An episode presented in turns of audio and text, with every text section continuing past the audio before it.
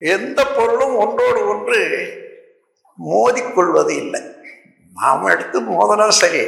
ஆனால் தானா எந்த பொருளும் மோதிக்கொள்ளாது எந்த கோள்களும் ஒன்றோடு ஒன்று மோதிக்கொள்ளாது. ஆகவே அப்படி இருக்கக்கூடிய விளக்கு ஆற்றல் அந்த விளக்கு ஆற்றலுக்கு அப்பால இறைவழி என்ன பண்ணுது? சூழ்ந்தழுத்தும் பேராற்றல். எந்த பொருளையும் அழுத்தி கொண்டே இருப்பதனால பிரபஞ்சத்தில் எத்தனை கோடி பிளானட் இருந்தாலும் அதுகளுக்கு அப்பாலாக இருந்து அழுத்தி கொண்டே இருக்கிற போது அந்த சூழ்ந்தழுத்தம் அணுவையும் சுற்றி அழுத்தி கொண்டிருக்கிறது அணு கூட்டத்தையும் சுற்றி அழுத்தி கொண்டிருக்கிறது. அதே போல பிளானட் எந்த கோள்லையும் சுற்றி அழுத்தி கொண்டிருக்கிறது. அதது இயக்கத்தை ஒழுங்காக நடத்தி கொண்டு வருகிறது என்று சொன்னால் அதுதான் வான்காந்தம். அதே வான்காந்தம் வேற ஒன்றும் இல்லை.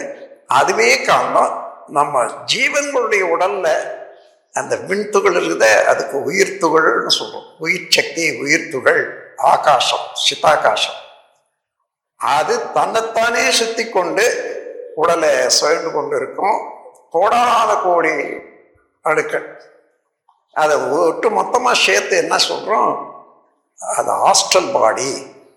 சூக்கும சரீரம் உயிர் சக்தின்னு சொல்லும் அந்த உயிர் சக்தியும் சுழண்டு கொண்டே இருக்கிற போது அதையும் சூழ்ந்தழுத்தி கொண்டிருக்கும் அல்லவா இறைநிலை?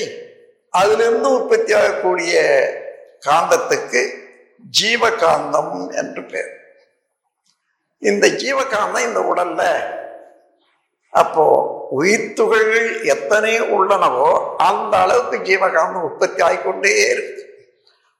எந்த பொருளானாலும் சுழன்று கொண்டே இருக்கும்போது அந்த சுழற்சியில் உள்ள கனம் நடுமையத்தில் வந்துடும்.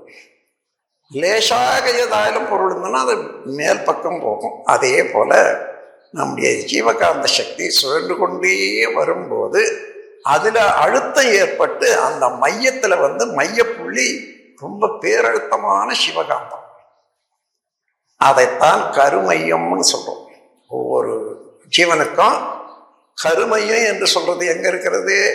அந்த உடலை மேலேருந்து கீழே வச்சு அளந்து பார்த்தீங்கன்னா நடுமையம் எங்கே வருதா தான் கருமையம். அப்போ அந்த சூழ்ந்தல் அதாவது சுழண்டு கொண்டே இருக்கக்கூடிய காந்த சக்தி உற்பத்தி அதிகரிக்க அதிகரிக்க அதனுடைய அழுத்தமான இடம் ஜீவகாந்தம். அதுதான் கருமையம்.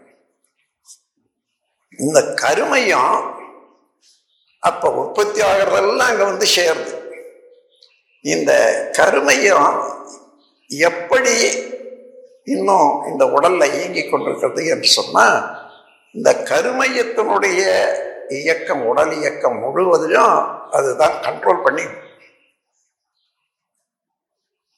ஒரு அதைத்தான் ஜீவன்னு சொல்றோம். உணர்றோம் நினைக்கிறோம் அப்ப இதெல்லாம் ஜீவன்னு சொல்லணும் ஜீவன்னு சொன்னா எட்டு உறுப்புகள் இணைப்பு இயக்கம் வேணும்.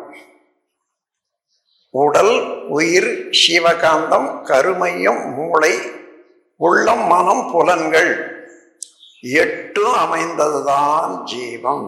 இந்த எட்டு இயக்கமும் நடந்தால்தான் சீவன் என்ற ஒரு பெயர் உண்டு. இப்போ எந்த உடல் உருவத்திலையும் சரி இந்த எட்டிலே ஒன்று இயங்கவில்லை என்று நீங்களா அனுமானம் பண்ணீங்க. ஏதோ காரணத்தினால. அது சீவன் என்ற பெயர் இல்லை சடப்பொருள் அப்போ அந்த ஜீவகாந்தம் நாம் ஒரு ஜீவனில் உற்பத்தி ஆகி கொண்டிருக்கிறது என்றால் இந்த எட்டு வகையான இயக்கங்களும் நடைபெற்று கொண்டே இருக்கிறது. அதனால புலன்கள் மூலமாக வெளியேறிக்கொண்டே இருக்கக்கூடிய அழுத்தம் ஒளி ஒலி சோயமான இவைகளெல்லாம் வெளியில் எதோட தாக்குண்டு அதை உணர்கிறதோ அந்த உணர்வு எல்லாம் அலை வடிவத்தில் சுருங்கி உடல்ல அதாவது சிவகாந்த கருமையத்தில் வந்து சுருங்கி இருப்பாள். மீண்டும் மூளையில் உள்ள ஒரு நுண்மையான காந்த இயக்கம் இது அடங்கி இருக்கிறத அப்படியே விரித்து நீண்டு எடுத்து காட்டும் நம் கடமை அறவாழ்வின் நாட்டத்தேசி